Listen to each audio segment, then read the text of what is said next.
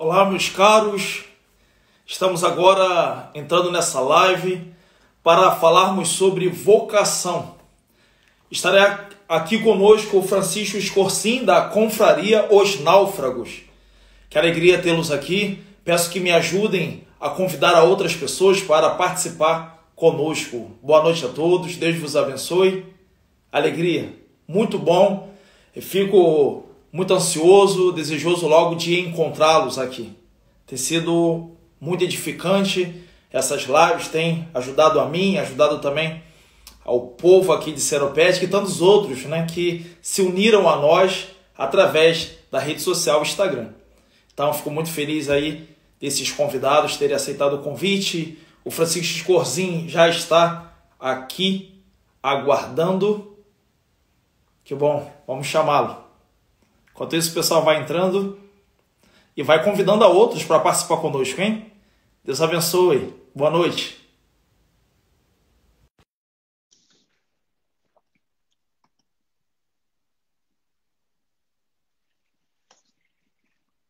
Bem. Olá, boa noite. Olá, padre. Tudo bem? Boa noite. Boa noite, Francisco. Que alegria, alegria. Muito obrigado por ter aceitado tão prontamente estar aqui conosco. Sabemos aí da, da correria que vocês têm, né? Ah, mas imagina, pedido, pedido de padre é obrigação. Aliás, an antes de qualquer coisa, peço sua bênção, né? Deus abençoe. Deus abençoe. Muito, amém. Eu estava vendo lá, Francisco, você, é, você escreve ainda, ou escreveu para a Gazeta do Povo? Ainda sou, sou, sou, colunista lá, já tem. Me avisaram esses dias que já estão em cinco anos lá escrevendo. Até eu me assusto quando, quando me falam essas coisas. Mas eu sou colunista da Gazeta, sim. Que legal, legal. Porque eu, na verdade, já há um tempo já que eu, eu sigo o, o Instagram dos Náufragos, né? E agora, uhum. com esse convite que eu fiz a vocês, eu passei a segui-los também no, no, Instagram pessoal de vocês. E lá ah, eu fui tá. ver, lá que eu fui ver a descrição, né, na sua bio, falando sobre. Aí deu uma passada ainda há pouco, olhando lá o, a, as colunas que você já havia realizado. Que eu já né? tinha. Que eu já tinha realizado. Sim, sim. É, no, nos náufragos, a gente acaba colocando um pouco do, do trabalho meio que está de lado dos náufragos, né? Para focar nos náufragos, que já é bastante coisa. Então, daí, às vezes, o pessoal não sabe que a gente faz mais do que está no, do que tá nos náufragos. É, mas na, na, Gazeta, eu espero, espero botar para dentro dos náufragos também, começar a fazer uma conversa pelo jornal, porque é um público diferente, é uma outra linguagem com, com os temas que a gente trabalha na, na conferência. Na verdade, eu já faço isso, né? Não, não consigo falar de outra coisa, mas dá para juntar e deixar isso mais claro para o pessoal. Aqui, que, que bom que tem o, o senhor como leitor, que bom, fico feliz. Veja, estava vendo também, é, eu acho fantástico o trabalho de vocês, assim, eu, eu ficava Muito pegando, eu falei, eu falei até para o Jota que eu pegava algumas boias, né? Então eu via tá. aqueles videozinhos rápidos né, que aparecia no Instagram, enfim. Nossa, e, e, é bem contagiante. Você vê um videozinho daquele muito e tal, obrigado. parece que dá uns insights assim muito legais. E aí eu fui, aproveitei essa promoção aí de sete dias, né, gratuito na plataforma. Eu falei, vou lá dar uma espiada. Entrei. Olha, eu entro toda hora. Não sei se vocês conseguem acompanhar. É, que maravilha. Pessoa, toda hora, vira e mexe, eu tô dando uma olhada, enfim, num vídeo ou outro. E aí fiquei. É, entrei, aproveitei esses sete dias e entrei aí na, na plataforma para ficar porque eu vejo que é muito edificante. Que Inclusive, maravilha. eu oriento aí todo mundo a aproveitar essa promoção para dar uma olhada, ver se se identifica. Enfim, por certo, eu acho muito difícil alguém entrar e ali não permanecer. Assim, apresenta um pouquinho aí é, sobre você, casado, tá. filhos. Estou casado, tenho dois, dois meninos, um de 15 e um que vai fazer 9, agora dia 21 de junho. Já sou caso, caso, eu não, não tô, seja maior que a gente não faz mais conta, né? Mas estou quase há 20 anos casado e namorando há, há, sei lá, quase 30 já. Já, é, já é bastante, bastante tempo. É, sou, formado, sou formado em Direito, da, da, originalmente falando. Trabalhei com Direito durante muito tempo. Ainda tenho a minha OAB, porque ainda tem processo que ainda preciso encerrar. Mas já há, há pelo menos uns 10 anos, pelo menos, que não é a minha a minha atividade, vamos dizer assim, principal. Né? Eu comecei a, a, por um processo de autodidata mesmo. Autodidata não é bem exato, porque eu sempre tive professores, mas, enfim, era, eu, eu procurava estudar com, com, com, as pessoas aquilo que eu queria saber.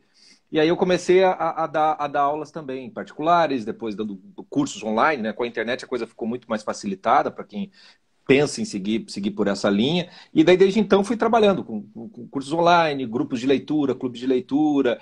É, participei de um, de, de um instituto junto com o Jota, onde eu conheci o Jota. Aí depois que saiu, acabou, a coisa acabou mal. A gente continuou, continuou próximos, amigos. Ele era meu aluno eu, e eu sempre conversava com ele. Eu preciso de um, de um psicólogo, porque eu não tenho nem que, que é terapia, que não é aula. E aí a gente criou, criou esse, esse projeto dos náufragos, né? cujo nome já já diz por conta própria, voltado para naufrágio existencial mesmo. Né? É, eu, eu, vejo isso na, no meu trabalho como professor, que era preciso descer do aspecto de ensino, de instrução, da educação formal, no sentido que todo mundo entende. A linguagem. Descer, né?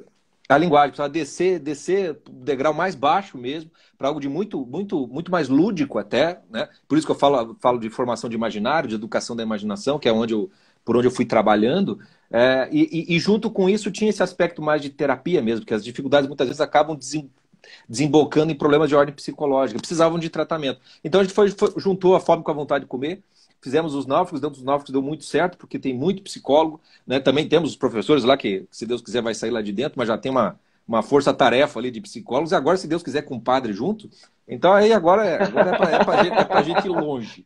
Já tem gente dos grupos, inclusive, padre, muito preocupado com a sua presença, caso entre nos grupos dos WhatsApp lá. Já tem gente preocupada com essa sua presença. O Jota falou assim, padre, algumas coisas eu vou jogar para o senhor. Eu falei, ah, se tiver algum demônio para exorcizar, tô dentro. Veja, outra coisa. É isso aí. E, Francisco, e é, talvez alguns aqui ainda não, não foram Oi. lá visitar a confraria. E eu queria dizer que é, aqueles que ainda não foram visitar a confraria e dar uma olhadinha lá, uhum. é, vão ver, como ele havia dito aqui, questão é muito é uma linguagem que se serve muito do lúdico, né? Então, a partir de filmes, Sim. a partir de desenhos animados, Isso. a partir de livros, enfim, vocês vão trazendo um conceito, vão trazendo é, é, uma ideia, um pensamento e vão desenvolvendo. Então, fica de uma forma muito gostosa de poder é, adquirir conhecimento e fazer experiência também, né? Exatamente. Tem uma. É um, um quase que um, uma missão de vida minha mesmo, já, já virou isso, que era tentar comunicar a, a ideia da, da, educação como algo que não era aquela coisa do, da decoreba da escola, né? de uma aula, de uma matéria que você está informado e você guarda aquilo no teu HD e aquilo fica com você, se você não for usar na prática, aquilo é apagado. Né? Acho que todo mundo que passou pelo, pela escola, se ficou 10% do que aprendeu lá, que é basicamente saber fazer conta e saber escrever e ler, é, é, o, o, restante, se você não for usar, aquilo você vai ter que voltar para aprender em algum momento. E eu sempre me incomodei muito com, com, com, com essa, com essa, como se fosse essa, essa separação da escola com a vida mesmo, com aquilo que a gente aprende na vida. E, e, uma das coisas que eu fui, fui aprendendo era justamente de que é, é preciso fazer com que as pessoas tenham um aspecto mais é, é, quase que que sentimental, emocional, mais sensível, mais lúdico com, com o aprendizado, para que a pessoa desperte o desejo por aprender. Né? Porque ela, ela não queira só aprender como vai numa academia de ginástica pensando no objetivo lá na frente, mas mais como quem assiste a Netflix, como quem está se divertindo com aquilo. Esse aspecto para mim sempre foi muito fundamental. E é isso que se trata, imaginário e imaginação, no final das contas. Né? É você saber aproveitar daquilo que você já assiste para que isso crie vida interior para você. Então eu sempre trabalhei, sempre trabalhei chamando, olhando muito para seriado, para filme, para aquilo que as pessoas estão assistindo demais. Então a quantidade de, o Jota brinca que eu sou um grande reciclador de lixo, porque eu assisto de tudo um pouco e de, de fato, e sempre tem alguma coisa que dá para você tirar porque a, a, a, verdade é a comunicação, a linguagem que as pessoas têm, que os jovens têm, que qualquer pessoa tem, vai da sua cultura pessoal. E a sua cultura pessoal é aquilo que você consumiu desde criança, como música, filme, televisão, livro. Pouca gente lê literatura. Por isso mesmo eu faço um trabalho que. Eu, o meu amor, é a paixão é a literatura, mas eu sei que eu preciso fazer um trabalho para que as pessoas possam querer e desejar ler literatura, senão a coisa não funciona. Então, a, a, toda a confraria ela, ela tem uma, uma, grande missão educacional, mas ela trabalha com, com, com filmes que está todo mundo vendo. Essa semana mesmo, hoje mesmo saiu o nosso podcast, que é do filme Comer, Rezar e Amar, um filme que foi muito famoso esses tempos atrás. É um filme para se divertir, comédiazinha romântica. Falei, mas dá para tirar muita coisa para a vida. E aí, quando você começa a fazer isso, as pessoas começam a ficar muito à vontade, gostar daquilo. Quando elas percebem, elas já estão num processo de formação pessoal que elas nem tinham se dado conta. Elas percebem que aquele esforço da escola não acontece. Eu, eu costumo, pra, pra só para diferenciar uma coisa da outra, eu costumo dizer que as pessoas aprendem a decorar. É, decorar no sentido do, da, da, etimológico da palavra. Né? Decorar é guardar no coração. Aquilo que você guarda, você não guarda na memória, você guarda no coração. E o decorar da escola é o decorar mental, é o decorar que você guarda aquilo por um tempo e solta. O que está no coração não se perde. Por isso que recordar é voltar ao coração. Né? Então você só tem vida interior daquilo que está no coração. E aí você recorda aquilo e aquilo vai crescendo em, em, em, vida interior. Então a confraria é quase como se fosse um aparelho digestivo. As pessoas consomem muita coisa, falam, vem na confraria que a gente vai ajudar você a digerir isso para que qualquer coisa que você assiste, música e tal, possa se transformar em motivo de, de, de, vida interior. E se é vida interior, é vida, né? No final das sim, contas. Sim. Então, o pessoal aí que tá, que ainda não conhece, quando acabar essa live, vai direto lá, os náufragos. Você pode estar visitando o perfil no Instagram e na própria bio da, da do perfil do Instagram você vai encontrar lá é, o site, a plataforma que tem Isso. essa promoção de sete dias que você vai poder navegar gratuitamente.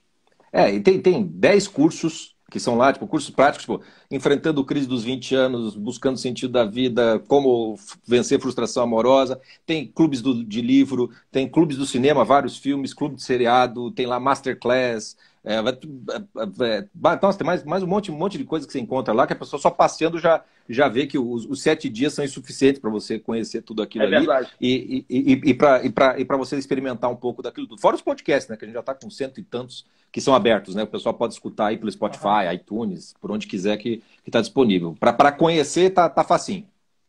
Fácil, fácil. Vamos entrar então no assunto. Vocação. Vamos Será lá. que a gente sabe o que é vocação? O que, que é? Agora, agora fiquei na dúvida. É, Aí é contigo. A, a, a, gente, a, gente, a gente faz parte do. do, do, do da, da, da, como, como a coisa do naufrágio, a gente leva muito a sério. Quer dizer, a gente não subestima, não superestima que as pessoas saibam as coisas hoje em dia. A gente realmente não, não vê aquela coisa do analfabeto funcional, aquela coisa. Eu não vejo com maus olhos essas coisas. Eu vejo essas coisas como uma confissão de uma realidade. Né? A gente parte de uma. A gente sabe muito pouca coisa. Uma das coisas mais comuns dos novos, as pessoas elas têm um medo de serem, de parecerem burras, de parecerem idiotas, de não saberem aquelas coisas. Eu falei, meu filho, você é isso mesmo. Começa confessando esse negócio que dá para você sair de, de, de, dessa coisa. E, a, e a, a, própria vocação, então, para a gente trabalha no sentido etimológico da palavra. Vocação vem do verbo latim vocare, é um chamado. É um chamado. Né? É, e, e, e, por, e por ficar com essa coisa do chamado, uh, boa parte do trabalho que a gente faz voca, com a vocação nos náufragos é, na verdade, uh, uma limpeza do terreno, porque as pessoas elas acham que vocação é uma escolha né? que, que, elas têm que é, descobrir a sua vocação e, e ir atrás. É, é, é, você escolhe, você vai atrás, você tem que. É uma profissão, é uma coisa que é um prazer, é algo que você tem que fazer porque você gosta. Falei, não, vocação é um chamado. Que parte do chamado está entrando em todas essas coisas. Então é como se fosse um grande terreno baldio, cheio de quinquilharia. E boa parte do trabalho que a gente faz com vocação é limpar o terreno. Quase todos os podcasts nossos são dedicados a isso, sobre vocação, são, são dedicados por limpar o terreno. Na confraria, a gente tenta, então, daí construir nesse terreno, partindo desse, de, dessa, dessa palavra chamado. Né? Você, se é chamado, a gente sempre diz, se é chamado, tem alguém ou algo que está te chamando. Você tem que aprender a escutar primeiro. Né? Então não é escolher, não é, não é, não é, não é um cardápio, você tem que aprender a escutar. Né? Aí a pessoa fica, dá, um, dá uma tela branca, né? dá, trava o computador, fala assim, como assim escutar? Do que, que você está falando? Aí eu mostro para a pessoa como ela não tem imaginação.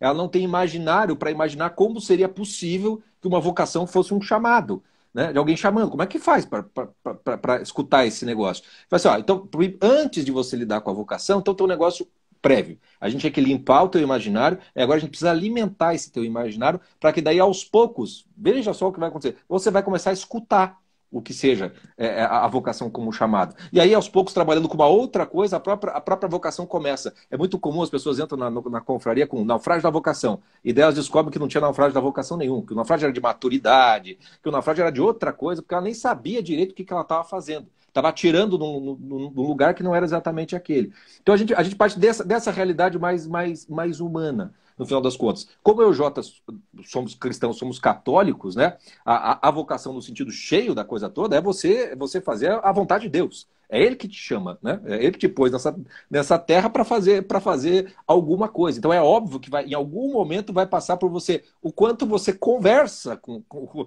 com Deus, para saber do que, o que é que ele quer, como é que ele te chama para fazer as coisas. Mas nós, nós não trabalhamos nesse sentido mais. É, até pensamos em chegar a, a, a, apontar esse caminho, mas não é dentro da confraria que a pessoa vai, vai, vai fazer isso. A gente vai trabalhando com essa coisa do, do imaginário, para a pessoa ir aos poucos escutando o chamado e se aproximando dele, né? A gente até usa uma analogia de um estádio de futebol à distância. Porque às vezes você não. Às vezes o chamado ou você está muito longe, né? Ou então o, o, é, é, muito barulho em volta e você não consegue discernir qual é o chamado. Então, assim, ó, quando a gente vai se aproximando da vocação, é como um estádio de futebol que você está muito longe. De longe você só escuta aquele, né, aqueles gritos da torcida que você não consegue nem distinguir. Quando você chega perto, aí você escuta quem a torcida está gritando, uma outra, uma outra. Então, com a vocação, a gente trabalha dessa forma. É um chamado, mas ou você está muito distante, ou tem muito griteiro em volta. Então nós temos que aprender a discernir entre essas vozes, aprender a escutar esse chamado, para só então você poder falar em realização é, é, de, um, de, uma vocação, efetivamente falando. A, a, nossa maior dificuldade é lidar com a ansiedade, com a pressa, né, com, com, com, a, com a vaidade né, das pessoas de quererem fazer alguma coisa com as suas vidas, se realizarem grandes coisas e tudo mais. Então é um trabalho que exige, convocação exige tempo. Né? Por isso que a gente fez uma, um site por assinatura, acho que tem muito mais a ver com vocação do que com os outros naufrágios. Porque para você entender isso, leva tempo. Leva um tempo ali, conversando, conversando. Os outros naufrágios, de alguma maneira, se até resolve mais rapidamente. Mas vocação é só com uma formação do imaginário mesmo para daí a coisa começar a fazer, a fazer a, algum sentido. Acho que foi muito além do que o senhor perguntou, mas enfim, já fui dando toda, Sim, todo, todo o resultado. Fantástico. Na analogia que você fez a um estádio de futebol, fiquei pensando da, dessa dificuldade de, de se ouvir, porque são muitas as vozes, né? Isso depende da torcida, né, Francisco? Porque tem torcida que é pequenininha. Com certeza. Com certeza. Se for, se for a minha torcida, não. Realmente é impossível você escutar. às vezes não tem, às Sabe, vezes, ó, às vezes você, não tem. Você está conversando com um carioca, e carioca é muito ligado em futebol. Assim, a gente não tem sim, como não sim. ter um time, né?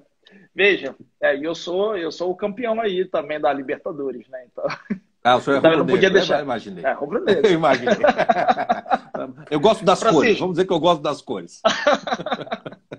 Veja, Francisco, é, a questão, então, quando você agora estava falando, fui pensando, uma pessoa que é imatura, ela teria, então, uhum. muita dificuldade de descobrir a sua vocação, ela pre precisaria primeiro é, é, é, constituir a, a, pessoa, o ser dela, para, então, ela conseguir discernir essa voz, ou não? É um, um uhum. processo que pode se dar junto. É, eu, eu, costumo dizer que a, a, a, conquista da maturidade ela faz parte do chamado da vocação.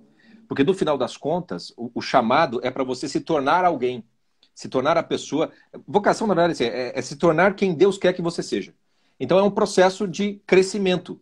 A própria maturidade faz parte deste processo vocacional. Então, quando você se tornar quem você tem de ser, necessariamente falando, você vai ter que passar por algum processo de maturidade.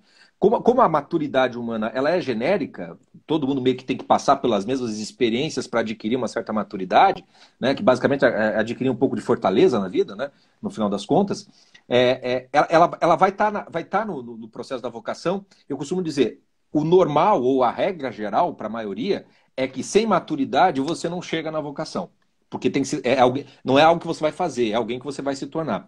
Mas é perfeitamente possível que essa vocação já seja muito clara desde cedo que seja muito, muito evidente, né? A pessoa, não é uma questão de talento, mas é uma questão, às vezes, uma pessoa de que tem uma. É, a própria santidade mesmo, uma pessoa muito boa, que é desde pequeno, assim, e depois tem que ir, tem que ir construindo. Dá para lembrar do, do, do, Santo Padre Pio, né? Que, é, que, tem aquele chamado muito forte desde, desde criança. E depois é que vai ter que encarar as questões de maturidade, tem que chamado para o exército, vai construir hospital, vai virar administrador. Tem uma série de aspectos de vida mundana, de maturidade mesmo, que vão aparecer depois. Mas está dentro do mesmo processo vocacional. Quer dizer, que vai ser necessário para que essa, essa vocação se realize de forma mais plena. Mas, no geral, se as pessoas não têm um mínimo de maturidade, se não tem um mínimo de maturidade, a pessoa não consegue escutar o chamado da vocação. Porque se ela não tem maturidade, a vocação para ela é vaidade. Entendeu? Ela vai buscar algo que é egoísta, é algo que é, um, é, é para ela, no final das contas. E toda a vocação, todo chamado vai ser para fazer algo, servir algo para alguém. A tua realização vai estar muito mais no outro do que em qualquer outra coisa. Até falo isso para os meus alunos. Pegue qualquer, se você acha que vocação é profissão, pegue qualquer profissão e me diga se alguma profissão se realiza só com você fazendo aquilo, sem que tenha um efeito no outro. Qual é o professor que é professor sem ter alunos? Médico sem paciente? Não tem. Se você não tem o outro, se no outro não está acontecendo algo porque você está fazendo, a tua vocação não está se realizando e você não vai saber o que, quem você é e o que deve fazer. Então, a maturidade eu, eu coloco como uma etapa dentro desse processo vocacional, que às vezes ela, ela vem depois que a vocação já está mais ou menos discernida, e às vezes não. Na maior parte das vezes é preciso uma certa maturidade para daí aquilo ficar mais claro. É, é uma das caminhadas para o estádio de futebol, vamos dizer assim. Eu acho que tem que passar pela rua da maturidade. Sim, sim. Aí vai calando essas vozes, né, até você ver com clareza né, aquela voz Isso. central, aquela voz essencial. Fica muita vontade, é, Francisco, para a construção do tema, né? Que agora no início apareceu algumas perguntas e tudo, mas fica à vontade. Tá. É, o, conversando com o padre fica muito. É algo mais difícil da gente falar dessa questão de vocação no sentido mais, entre aspas, religioso, né? A gente até tem um podcast que a gente fez com, com, com sobre um, um, documentário sobre monges, que aquele, o pessoal da minha biblioteca católica fez um, um documentário em três partes, do, do esqueci o nome do livro. Os Três Monges. Os Três Monges, isso. Três e a gente fez um podcast né? A gente fez um podcast sobre isso, sobre para falar da, dessa. Porque a, a, dentro da, da igreja, né, a, a, coisa da vocação ela fica, ou você tem uma vocação religiosa, né, ou você tem a vocação do leigo, genericamente falando, né? E, e, e tem as mais variadas maneiras de você, de você realizar essa vocação dentro da vocação maior que é do Evangelho, que é do ide e evangelizai. Essa é a nossa vocação, né? É evangelizar. No, no, final das contas, fazendo pela imitação do Cristo. Então, quando a gente tem dentro, dentro de uma realidade é, cristã e católica, a questão da vocação ela jamais deveria ser um problema, porque ela já está resolvida de antemão. Jesus, Cristo já deu a nossa vocação, é ir e evangelizar. Mas aí, aí, aí é que a coisa pega, porque para você evangelizar, não é você pegar a Bíblia debaixo do braço e, e ficar é, é, gritando né, verdades para os outros, né, ou com, com o catecismo, né, ou com os mandamentos, e, e, e virar um juiz alheio, né, ou um fiscal né, de, de, de, litúrgico de todas as coisas. É, não, não, é isso que Jesus Cristo fez. Né? Para que você possa evangelizar como ele pede, você vai ter que fazer o morrer para você, seguir, pegar a cruz com ele, se, se imitá-lo em alguma maneira. E é, portanto, uma evangelização que é feita muito menos com palavras e muito mais com a sua própria personalidade, que vai se, se, se modelando a, a, a do Cristo. Então, quando a gente olha para a vocação nesse sentido mais católico, é, no, no, sentido mais cristão, né, é, as pessoas não deveriam sequer ter dúvidas do que se trata isso. Elas teriam, elas, a, a, pergunta delas deveria ser: como é que eu faço para conseguir me modelar é, é, é, com Cristo? Como é que eu faço esse processo? Então, a, a coisa do, do, do, do, ser santo, né? Todo mundo é chamado para esse negócio. É, não, não, tem, não tem outra, outra coisa que você tem que fazer se você realmente tem esta fé e você quer realmente seguir nesse, nesse, nesse caminho. É, e às vezes é difícil quando a gente fala de vocação sem estar vinculado, né, tentando não falar dessa, dessa questão de Cristo, a vocação se torna muito mais misteriosa e esotérica do que deveria ser. Né? Então ela se torna então é muito mais difícil de ser, de ser tratada, vamos dizer assim, em sala de aula, vamos botar assim. Agora, quando a gente coloca dentro do contexto, a gente tem uma dificuldade que é, o, que é inversa, que é o fato de que, como todo mundo meio que sabe qual é os finalmente da história, as pessoas não se dão conta de como é que elas têm que fazer esse processo para a coisa, coisa acontecer. Eu fico de novo, no, no lembro de novo do, do, do, Padre Pio, porque é um, é um, exemplo de um santo maravilhoso que tem é. quase todos os aspectos da, da maturidade do ser humano e da vocação de modo muito claro. Né? Quando ele entra para o mosteiro no começo, ele não conseguia ficar no mosteiro. Né? Ele tinha muito, muita, muito, muita doença, um problema de é, de saúde muito grave, e ele tinha que ficar, uma exceção à regra, ficar na sua própria cidade, né, em Petreutina, durante, durante um bom tempo. É, como, é que você vai, como é que você vai entender essa questão vocacional? Não está cumprida a regra, não está cumprida a ordem. Tem um monte de problemas na vida do Padre Pio em, em virtude dessas questões que não foram ele, não foi ele que escolheu né, digamos assim. É, é Deus que está conduzindo o processo, né? É Deus quem está falando. Padre Pio tinha milhões de superpoderes, eu digo, Padre Pio é, é, é o, é o, o santo super-herói né, do, da, da, nossa época.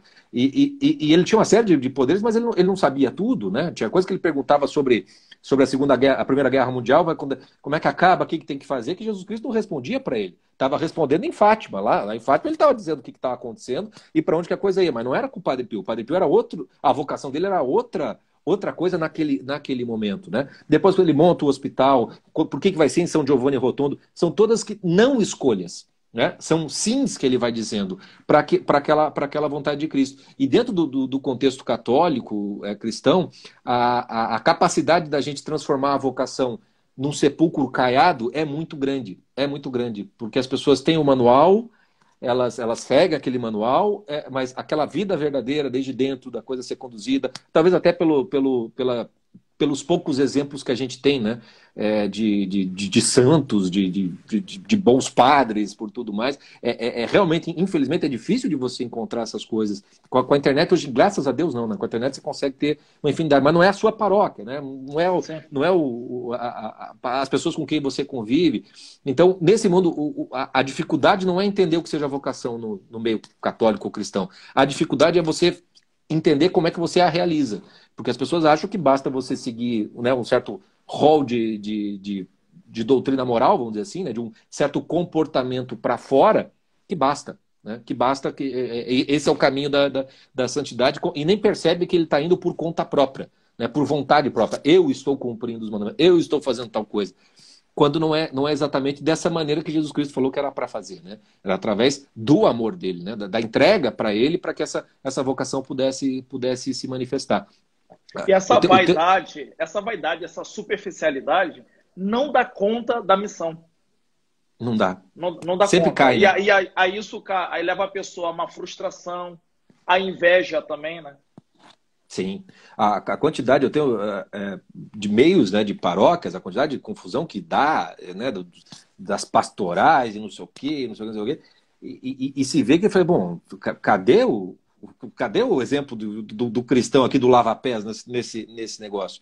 Então é sempre, é sempre um, um, um é, o ídolo de barro, né? Vira o santo de barro, né? O santo do pau oco, no, no, no, final das contas. Quando você descasca essa vaidade, a pessoa cai e ela demonstra a, aquela miséria mesmo que está que tá, que, que tá colocada ali. Né? Um, um dos, um, um trabalho que eu que é, vou, dar, vou dar um exemplo de como é que, como é que a gente faz esse, essa formação de imaginário na, na, na confraria. Embora isso ainda não esteja na confraria, é algo que eu fiz é, anos atrás, antes da confraria, mas eu fui fazer um clube de leitura com a Divina Comédia, do Dante Alighieri. Né? E acho que pra, todo mundo mais ou menos sabe que na Divina Comédia o, o, Dante visita o inferno, o purgatório e o paraíso. Né? E nele vai encontrando uma série de personagens da sua época que estão em cada círculo do, do, do, do, do inferno, purgatório e do paraíso. E aí, é, uma das, das das coisas que eu sempre faço, as pessoas acham, não, ah, preciso, preciso entender da Bíblia, preciso entender né, melhor da coisa católica, senão não vou entender a, a Divina Comédia. Ele falou assim, pode até ser, né? É, é, e talvez vai chegar nisso, mas vamos fazer com que você queira entender isso para poder terminar a leitura, e não que você precise saber isso para daí poder ler o livro. É o inverso. Do Dante ele vai te levar para isso. Não, não faça o caminho oposto. E aí, quando a gente vai para a Divina Comédia, no começo da Divina Comédia, o Dante está no meio na, na meia-idade. Né? Ele está ali na selva escura, né? Na, no meio caminho da minha vida, não me lembro direito o primeiro verso.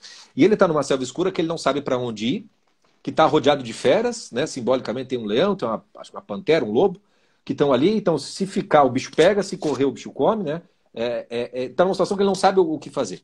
E aí eu fico um bom, boa parte do, do, do tempo mostrando, assim, olha como isso aqui é a nossa, o nosso naufrágio existencial. Em algum momento na vida, a gente cai. A gente não sabe o que está fazendo, a gente não tem certeza se está buscando o que deveria buscar. A gente fica no escuro mesmo e parece que qualquer caminho ele é tão válido quanto inválido. E você tem que pedir ajuda para alguém. O Dante, naquela, naquela situação, pediu ajuda para a poesia. E aparece o poeta Virgílio para conduzi-lo. O processo de entrada no inferno, para o purgatório e, e para o paraíso, antes dele ser propriamente espiritual, ele é um processo de autoconhecimento. O Dante precisa, para que ele possa sair daquela selva escura, ele precisa mergulhar nessa escuridão, que é a sua própria treva, sua própria, o seu próprio inferno. Aqueles pecados que ele vai passando são formas de ele ver ele mesmo naquela, naquela, naquele projeto, né, naquele trajeto, para daí ir para o purgatório e perceber o que é purgar esses pecados que estão ali, da, depois que eu confesso eles do inferno, que eu saio do inferno pela confissão, eu tenho que purgar pelo caminho do purgatório, para daí chegar na, na, nas bem-aventuranças do, do paraíso. Todo o trajeto que vai sendo feito pelo Dante, no final das contas, é um trajeto que começa num naufrágio existencial que leva ele a confessar a sua própria miséria. E aí, quando vai vendo lá os, os, os, os, círculos, né? E aí vem inevitavelmente a pergunta: mas por que, que Dante bota esse aqui mais grave do que esse aquele ali e tal e tal? E aí, sempre quando eu fiz isso com o pessoal que era de paróquia, né? E no, no mundo que a gente vive, como ele é hipersexualizado, as pessoas costumam prestar muita atenção nos pecados sexuais, né? Acham que é o, que é o, o, o grande vilão de todas uhum. as coisas. Eu falei assim: ó, o Dante bota esse aí no comecinho do inferno né? A, a, coisa da luxúria. No inferno, assim, o inferno tem uma gradação de gravidade os sexuais estão os mais fraquinhos ali dentro. Tá no inferno, mas não é o pior de tudo que tem lá. E depois inverte. Quando você vai para o purgatório, Né? O, o, o, o, pecado que era o mais grave no inferno, ele é a primeira subida. Né? Então, quando você começa a lidar com o orgulho, que é o último lá no inferno, você começa a subida pelo, pelo purgatório. E o último, antes do, do, do, do céu, é também o, pecado da luxúria, onde você vai lidar com essa, com essa dimensão. Então, veja bem, esse tipo de pecado, no, no contexto do Dante, você entra no primeiro círculo do inferno, e lá no purgatório ele é o último. E o purgatório, à medida que você vai subindo, vai ficando mais leve. Então, o peso que você está dando, a atenção, a fixação que você tem nesse seu pecado sexual, seja lá qual for, é, naquilo tudo, assim, ok, é ótimo você combater, mas olha a quantidade de outras coisas que você tem que enfrentar se você quer realmente ter um processo de, de, de subida. Né? Aí, normalmente, eu mostro no, no, no, no paraíso, o, o, Dante coloca a, a, a, o primeiro é os inconstantes. Eu falei, mas ué, como é que eu vou entender que o inconstante está no céu? Como é que eu vou fazer esse negócio? Aí o segundo são os ambiciosos. Eu falei, mas ambição é uma coisa ruim? Como é que pode estar tá ali? E aí eu mostro assim, ó, tá vendo como você precisa ampliar esse seu imaginário? Você está imaginando de um ovinho, entendeu? Então, você está preso em pequenas coisas, né? É, e hoje em dia na igreja é muito comum, né? as pessoas se pegam com a coisa, da, da, transformam a castidade como se fosse um troço muito é, é, gigantesco e, uhum. e, e, não sabe o lugar dentro de um, de um, de um, de um contexto de humildade, de obediência e, e, de crescimento no amor de Deus para que você possa ser casado, senão você não vai conseguir ser de jeito nenhum. E as hoje em dia são inevitadas para você não transformar isso em motivo de orgulho e tal.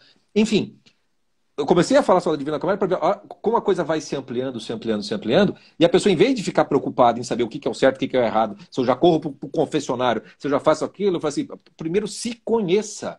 Veja para onde que o, bicho, a, a, coisa aperta. Entenda melhor o, o, que é isso aqui. Como é que você amplia esse seu imaginário. Quando você faz isso, você até consegue dizer melhor o, o, o que está pegando, né? o tipo de ajuda que você vai precisar do confessionário, na orientação espiritual. Né? Senão a coisa fica muito escolar. Entra naquilo que a gente conversou no comecinho. A gente separa a vida daquilo que é a vida, transforma a igreja numa escola, onde a gente tem que ter notinha no final da conta, né? Ah, padre, não, uhum. né, peque, peque, vai, vai, vai transformar os, os, pecados veniais ali, a pessoa fica escrupulosíssima né, com aqueles pecados veniais, morre de medo do grande pecado mortal, e por esse medo ela nem percebe que ela não está evangelizando ninguém.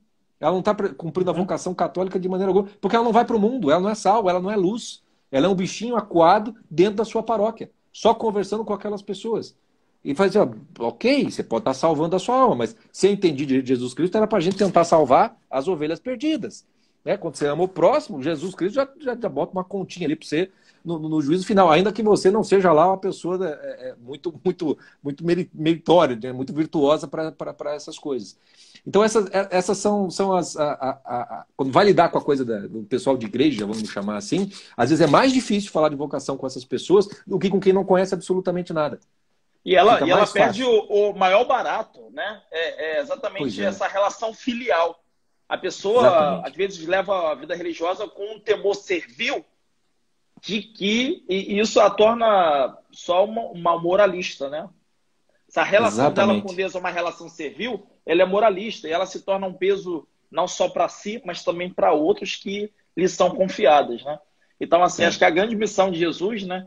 É, não quero aqui reduzir, mas é exatamente ah. revelar que Deus é Pai.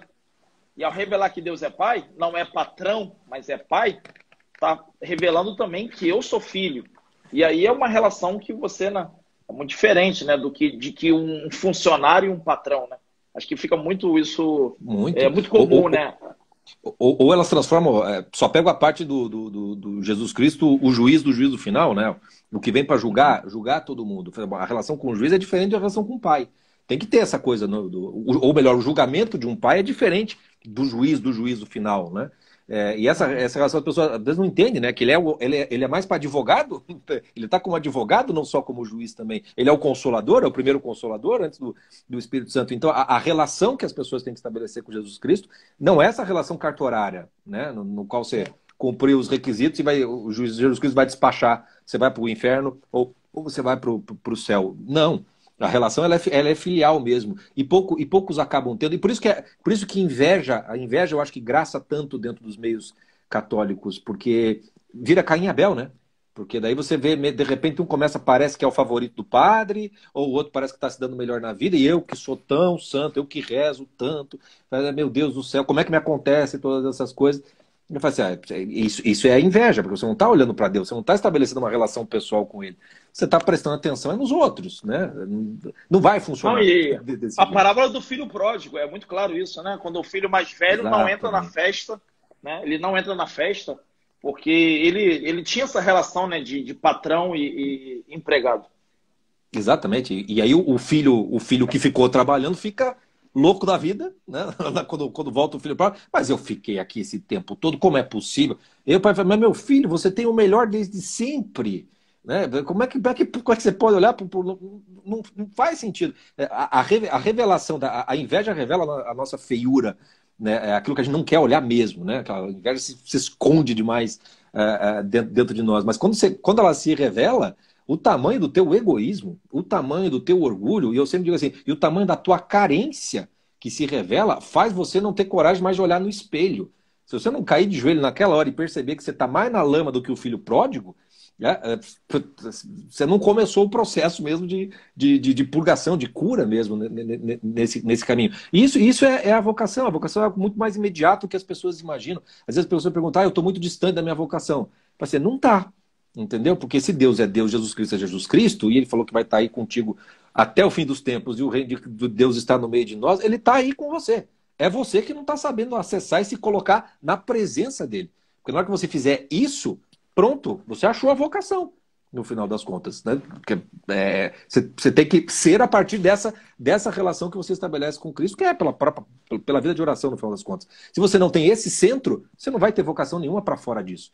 Né? Tudo, tudo mais vai ser uma grande, uma grande bobagem. Eu, eu, eu tinha, eu tenho um texto que eu, eu, gosto muito de uma frase que eu, que eu não inventei, mas uma, uma inspiração mesmo, que era um, um, texto que eu escrevia sobre o, o cantor o Johnny Cash, aquele cantor americano que, uh, que escreveu um livro sobre São Paulo, inclusive. E eu, eu, eu gostei muito do, de uns discos que ele fez na, na, vida, na fase final da vida, no qual eu li aqueles, aqueles textos, era uma espécie de, do, do, do homem se purgando inteiro e, e indo para o céu em, forma de música. E eu fui atrás da história para entender. E era mais ou menos essa a história da vida dele.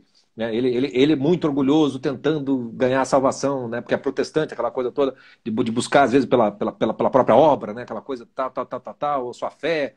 É, e aí, quando, quando, quando chega no final, e, e ele vai se, se descascando dele mesmo, né? para ganhar algo mais, ele se torna uma pessoa muito, muito mais bonita, é, vamos dizer assim, muito mais inteira no final das contas. E aí, é, como era músico e esses discos finais era muitas, ele fez muita música cover, clássicos americanos, eu dizia que ficaram dele as músicas, não mais dos originais, de tanta personalidade real e concreta dele que estão naquelas músicas. E aí eu dizia assim, assim é, é, eu é um só, o resto tudo é cover, né? Porque o único eu que existe de fato é Jesus Cristo, o restante é tudo cover de, de, de Jesus Cristo, do maior santo que se possa que possa imaginar até o até o mais, longínquo né, pescador, é cover ruim e, e os cover bom. Mas é cover. Então, então a, voca, a vocação, no final das contas, é essa imitação, para a gente tentar ficar a imagem e semelhança o mais próximo, o mais próximo né, possível disso daí. A nossa vocação é essa. Né? E se não é isso, tanto faz o que você vai fazer na tua vida. Se você vai querer ser uma celebridade do YouTube, se vai querer ser médico, o Neymar, tanto faz como tanto fez. né? não, não vai fazer diferença. Eu aprendi aí com com um pessoal que se chama Francisco Scorsi e também o Jota, que existe três dramas na vocação, que é o tédio, é a frustração e a inveja. É, eu achei fantástico isso, porque agora conversando contigo e a gente falando também do, do, do filho pródigo, enfim, realmente a gente vê nesse personagem essas três coisas, né? Um tédio, uma frustração e uma inveja. Então, as pessoas que não encontraram a sua vocação, que não, não ouviram o chamado, que estão levando a vida assim, talvez por força do, do, do acaso, uhum. né? é, é, é, muito provável elas sentirem essas coisas, né? Sim. É, aí a gente pode, sim, vamos pro, pro, pro mais longe possível do estádio, né? É, como é que você escuta o chamado quando você não escuta chamado nenhum? Como é que você percebe? Então, isso é precisamente por uma ausência, por uma falta muito grande na tua vida. Então, toda vez em que você está sentindo tédio, tédio é sintoma de um vazio. Né? É sintoma de um que a vida não está legal. É falta de sentido da vida. Então, eu costumo dizer que às vezes o ser humano, a gente tem dentro de nós, desde que a gente cresce, a gente tem uma, uma insuficiência. A gente está sempre procurando algo que nos complete, que nos realize. A gente não se basta. A gente está sempre em busca de alguma coisa. Esse impulso, essa necessidade, já é vocação. Já está te chamando para se realizar, para se completar fora, né? Em alguma outra coisa, vamos chamar assim. Então já está na vocação. Quando você a tua vida está sem sentido você sente um vazio e meio que tanto faz como tanto fez as coisas que você tem na sua vida uh, ou as opções que você tem naquilo ali, é precisamente essa busca pelo sentido que é a primeira etapa da busca da sua vocação, ainda que não tenha esse nome. Mas a busca por sentido dá sentido à sua vida que não tem sentido algum. Parece paradoxal, mas é basicamente isso. Quando, se você começa a querer dar sentido para a sua vida, isso já dá sentido para a sua vida. Então a gente tem na, na confraria lá, o Jota tem o, o Clube do Livro, do, do, tem um curso do Em Busca de Sentido e tem o, o Clube do Livro do, do, do Busca de Sentido do Vitor Frankl, né, que, é o que, que, é o, que é o cara para falar sobre isso, né, da logoterapia. Que é o sujeito que conseguiu dar sentido para a vida dentro de um campo de concentração. Mas se esse cara consegue dar sentido lá, quanto mais fora de um campo de concentração. Né? E aí ele mesmo diz: olha, tem algumas maneiras de dar, de dar sentido para a vida. É, uma delas é você fazendo algo, criando uma obra. Né? No, no momento que você está fazendo aquilo, a tua vida tem sentido. E aí, às vezes, o pessoal bota a coisa como se fosse obra é tem que achar um grande trabalho, tem que fazer alguma grande coisa, e não. Obra no sentido, se você tem uma louça para lavar, tem, a hora que você está lavando a louça, a tua vida está tendo sentido naquele momento. Você está lavando aquela louça. Tem o sentido da vida que a gente tem pela convivência humana, pelas relações humanas, pelo amor, no sentido mais, mais de amizade, mais de, de, de coleguismo. Então, muita gente. Acontece na confraria, acontece muito isso, padre. O pessoal é muito sozinho, muito solitário, muito desgarrado, com uma falta de sentido e uma falta de, de conexão com as pessoas brutal. Quando nós vemos na confraria, e eu tenho um monte de gente aí que eu sei que está nos comentários, que eu sei que é isso, que não assiste uma aula da confraria, que não assiste porcaria nenhuma lá dentro da confraria, mas fica 24 horas por dia no grupo do WhatsApp, conversando com as pessoas. E aí as pessoas, pô, a pessoa é vagabundo, não faz nada. Eu falei, não. Elas estão, elas, elas encontraram o sentido que elas não conseguem ter fora. Elas não têm contato humano com ninguém verdadeiro. E a gente conseguiu criar com os grupos um ambiente de mais confiança e segurança, onde as pessoas se encontram e só de ter com quem conversar, a minha vida ganhou um sentido. E aí todas as outras dores começam a, a mainar. Então é como se ela é como se ela tivesse encontrado uma espécie de resort no qual ela pode um spa que ela pode se recuperar um pouco para daí poder continuar a sua busca a sua busca depois. E, e essa, esse tipo de, de encontro dá sentido para a vida. E o terceiro tipo é o sentido do sofrimento da vida. Né? É, o próprio sofrimento que você está passando, a cruz que você está passando, não importa qual seja. Nesse instante você pode dar um sentido. É o que a gente chama de naufrágio total. A hora que vem a dor, que a coisa estoura, que você tem a, notícia que você faliu, que alguém morreu, que você está com a doença. É, é, essa hora é de sofrimento total. E mesmo nessa hora você pode dar um sentido para o sofrimento, que é você enxergar que é a vida te fazendo uma pergunta. Né? Como é que você vai responder a isso, meu filho? O que, que você vai fazer diante desse, desse, desse negócio? Né? É, e aí, se você, não, se você não, não, não, não responder a isso, a tua vida que já era um tédio, que já era sem sentido, ela começa a se tornar desesperançada. E aí o processo que eu costumo chamar que é começa o processo do problema psicológico, que é de desimaginação. A imaginação, em vez de funcionar para o lado bom da vida, para o futuro da vida, começa a, a, funcionar no sentido da depressão. Ou seja, você não consegue imaginar que pode haver alguma coisa melhor do que aquilo que você tem nesse exato momento. E aí você começa a entrar no processo da depressão. E vai. E vai na depressão, na depressão, na depressão e a gente sabe para onde vai né? De depressão é desesperança, desesperança é desespero, desespero é a morte, é o suicídio no, no, no, no final das contas. Começa a coisa a descer. Tudo isso que eu estou falando parece que não tem nada a ver com a vocação, mas é o primeiro passo. Se a tua vida não tem sentido Sim. agora, não tem como você escutar mais sentido, que é o que vai acontecer na sequência, quando você sai disso e começa a caminhar para outras coisas. Então essa busca, essa busca por, por, por, é, por, um, por um sentido, às vezes começa é, é, de uma maneira mais básica, é simplesmente você ter com quem conversar, ter com quem desabafar. A gente fala assim, nessa, quando você está sofrendo, alguém que te escute é, é, é, o melhor remédio que você pode encontrar na sua vida. Então lá na conferência tem um monte de gente, ah, não faz a aula, mas eu sei que está é, é, é, precisando, é essa conversa. Então, às vezes fica lá, conversa do dia a dia, de bobeira e tudo mais, mas aquilo ali ajuda de uma maneira que eu sei que lá na frente, essa pessoa vai, vai começar a querer mais do que isso. Eu preciso despertar uhum. nela um desejo por mais sentido, uma sede por mais, mais dessas coisas. E aí dá para se mostrar, ah, você já assistiu tal coisa? Já viu tal filme? Falei, não, não vi. Pois então assista para ver o que acontece. Eu nunca vou me esquecer, a gente faz estudos de caso dentro da confraria. E um me marcou muito, porque é uma, é uma menina, acho que de 20 e poucos anos, que estava nessa aqui, não conseguia fazer nada. Esse tédio vital, ela só ficava no sofá, largada no sofá, assistindo televisão. Não fazia mais nada. E aí ela não fazia mais nada, entrou na confraria, aquela coisa, está procurando ajuda, mas ainda não é o suficiente para começar né, a, a, se, a, se, movimentar.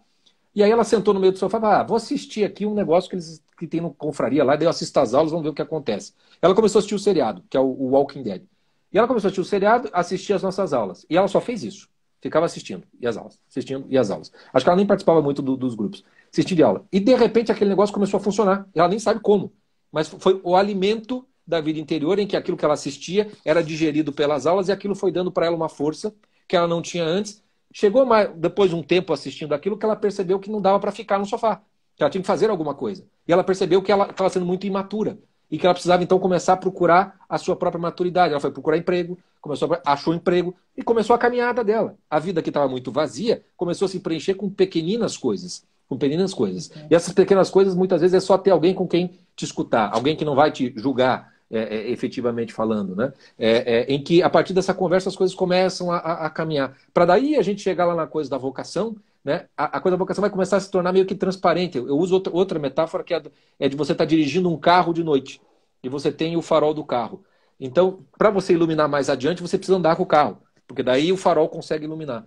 E se você não faz esse movimento né, para a luz iluminando mais adiante, você não sai do lugar e você fica achando que o limite do, do, da luz e do visível é aquilo onde você está. Então, você precisa caminhar, mas às vezes não dá para caminhar, você precisa botar gasolina no carro antes. E a gasolina, muitas vezes, é esse afeto humano, é essa proximidade, um ombro, é, um ombro amigo, alguém que te escute ou qualquer coisa. Só isso já é um combustível para a pessoa conseguir se levantar e, e, e caminhar. Né? Claro que é, quem é católico, cristão, etc. e tal, o melhor combustível de todos, que é a Eucaristia, já, já, já não deveria ser necessário. Mas muitas vezes a gente está ali e não está ali.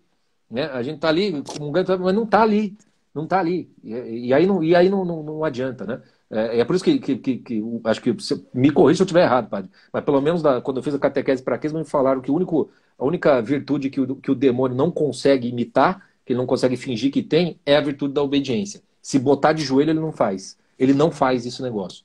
E aí, e aí fala assim, ó, então, então é, é, talvez você está indo para a Eucaristia tudo mais, mas você não está de joelho ali diante dele, abrindo o coração e deixando sangrar a, a, coisa funcionar. Tem que começar com isso. Essa é o que a gente, o Jota chama, é a confissão humilhante. Né? Que se você é católico, vai lá, vai desaguar no confessionário. Mas a confissão começa com você. Né? Se você não deixar o teu coração falar e mostrar quem você está sendo, você nunca vai descobrir quem você tem de ser para além dessa, dessa miséria, né? É, é desse, desse, de, de, dessa lama dos porcos do filho pródigo. Né? É, é preciso uhum. reconhecer isso para poder levantar e começar uma, uma caminhada. Eu acho que em vocação todos nós somos filho, filhos pródigos sinceramente falando. A maior parte das pessoas, assim, pouquíssimas é. pessoas têm uma noção de quem tem de ser desde muito pequenininho. Alguns têm essa graça, mas nem todo mundo tem. Sim, sim. Você falava, é, me fez lembrar, a frase é que é, o demônio pode até se revestir de humildade, mas não de obediência. E, e, você, logo no início da live, falava sobre a questão da hipocrisia, né? Sobre a uhum. questão de você vestir uma máscara. E muitas vezes é, se, se reveste de uma máscara a, a máscara da idealização, né? Eu idealizo é. algo, eu idealizo assim, por exemplo, o Fábio, o padre Fábio, ele, ele tem que ser assim. Mas o real é outra coisa. E se eu nego esse real aqui, eu não tenho como responder à minha vocação.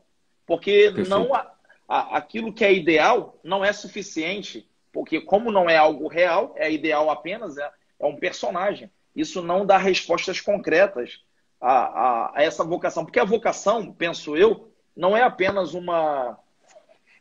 Tipo assim, é uma, é uma coisa que também se constrói no sentido de que é uma convocação que Isso.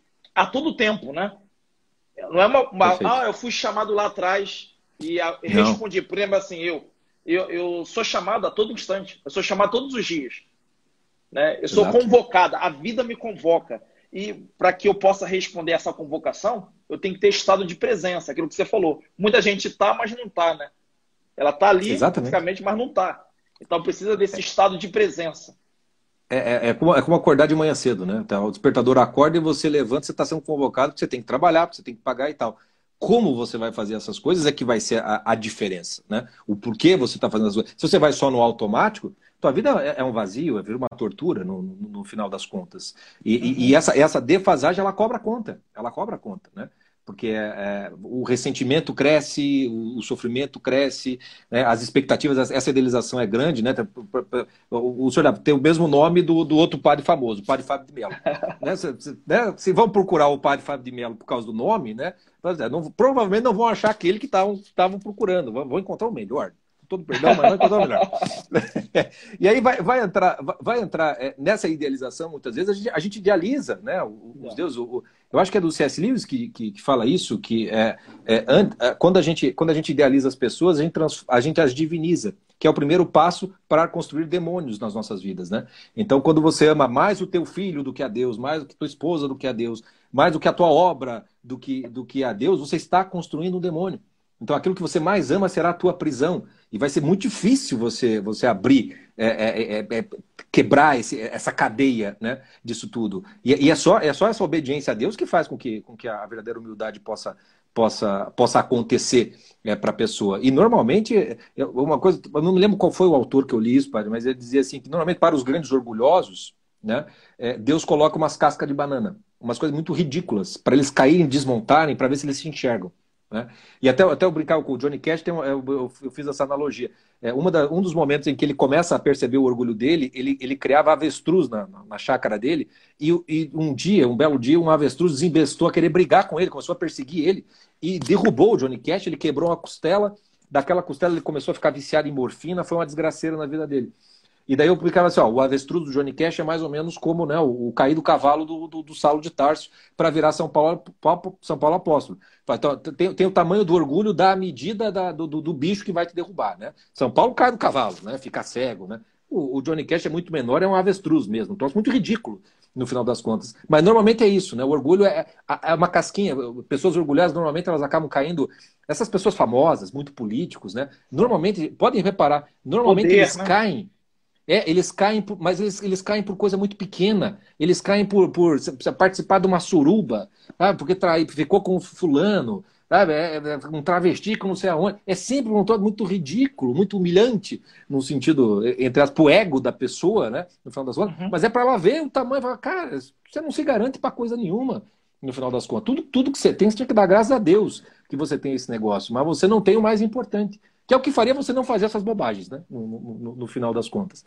Né? Eu acho, eu acho que sem, sem, sem incluir isso nessa busca por vocação, a gente não chega em, em lugar nenhum. A gente constrói os nossos personagens né, na vida, mas não, mas, não, mas não chega a ser aquele que a gente, quem a gente tem de ser mesmo. E isso é vocação. Né? Uma, uma das coisas para não se construir um personagem é você não negar a sua circunstância, né? Vamos Perfeito. dizer assim, a tua história de forma muito concreta, né? Por exemplo, assim, é, os meus pais, a minha origem, a minha história, por exemplo, assim, a minha formação acadêmica, não negar, porque é muito comum a gente começar a esconder. E a gente esconde não só dos outros, a gente esconde de nós mesmos. Né? Muitas vezes a gente é, mente para nós mesmos. E aí isso Exato. é um facilitador para, para que se faça um personagem, né? E aí, como a gente fala, o personagem não se sustenta. Então, acho que uma coisa muito importante para responder a vocação é você aceitar e assumir. Quando eu falo assumir, não é apenas é, é você tipo não se envergonhar da sua circunstância, daquilo que que é a sua realidade, da, da concretude da tua vida. É isso daí, por exemplo, assim, você você tem uma doença, né? Tipo assim, não é, é a tua doença e não você não não partir disso, né? Para um vitimismo, uma lamentação, mas vamos dizer assim, isso não acabou. O fato de você estar doente não acabou a tua vida, a tua existência, né? Para você encontrar o sentido aí. Você falava sobre a questão do, do, do Victor Frank, né? Ele é fantástico. Ele é uma grande inspiração para essa busca do sentido da vida, né? Com certeza. E isso das circunstâncias que o senhor falou é, é do Ortega Gasset, né? Que é a frase do eu sou eu, minhas circunstâncias, se eu não salvo elas. E dentro desse contexto católico, é aquela coisa, por que você nasceu com esse pai, com essa mãe, com essa família, neste país, nesta época? Porque Deus quis. Se ele quis, quem é você para desquerer esse negócio? Se ele quis, é porque ele acha que isso é melhor para você. Boa parte dos problemas que a gente tem em famílias, etc e tal, tem uma razão de ser e foi Deus quem quis. Isso é parte da sua, da sua circunstância, né? Jesus, Jesus, Deus quis que você fosse dessa, dessa, dessa maneira. A aceitação da circunstância passa pelo, pelo simples fato de aceitar a sua própria existência. Foi Deus que quis que você viesse para cá e veio para cá por amor. Né? Toda a sua vocação só é possível porque Deus te ama. A tua vocação é amar de volta.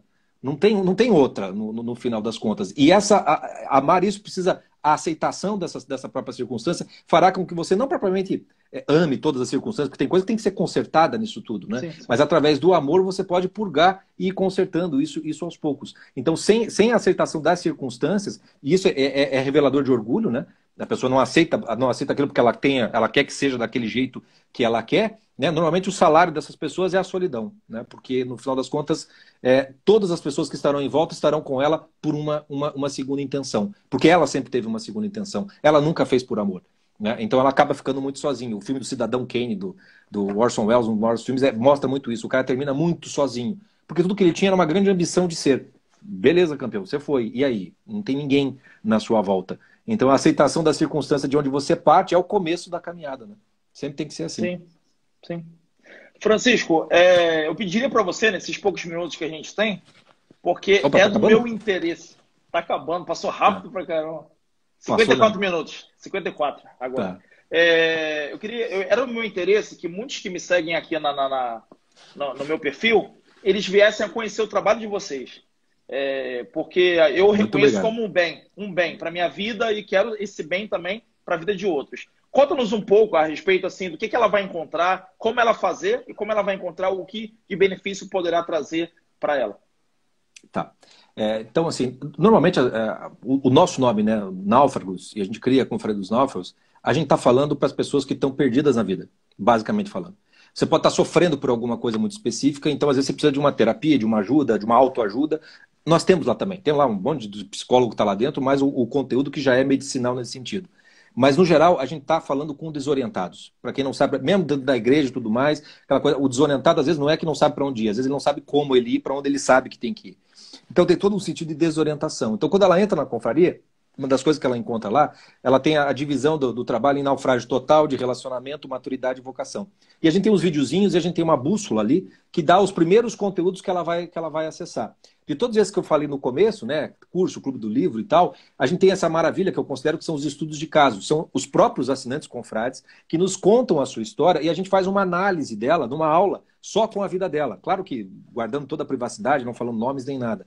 Esses estudos de caso foi o que deu mais ajuda para muita gente.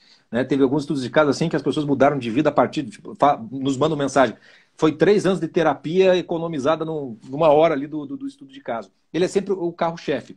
A, gente, como a gente estava passando por uma série de alterações, a gente não conseguiu manter uma sequência desses estudos. Mas agora, agora provavelmente daqui duas, três semanas, vai ser toda semana tem um, um estudo de caso.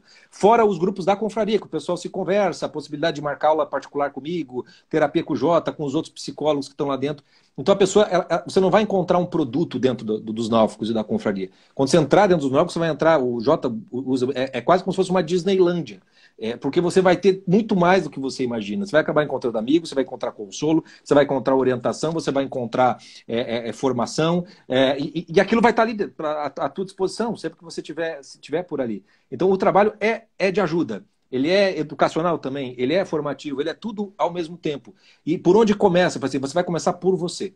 É através da sua própria história, do, do, das suas circunstâncias. Você entra no grupo lá, pessoal, eu não sei bem por onde fazer, o pessoal se ajuda, a gente ajuda, o pessoal entra em contato, a gente encaminha e tudo mais. Então vai partir da sua própria história, da sua circunstância, da sua cultura, e aí vai ter muito, muitos caminhos e materiais para você poder se ajudar ali dentro, além de procurar ajuda e encontrar ajuda com todo mundo. Acho que em linhas gerais é isso, pai. Perfeito, perfeito.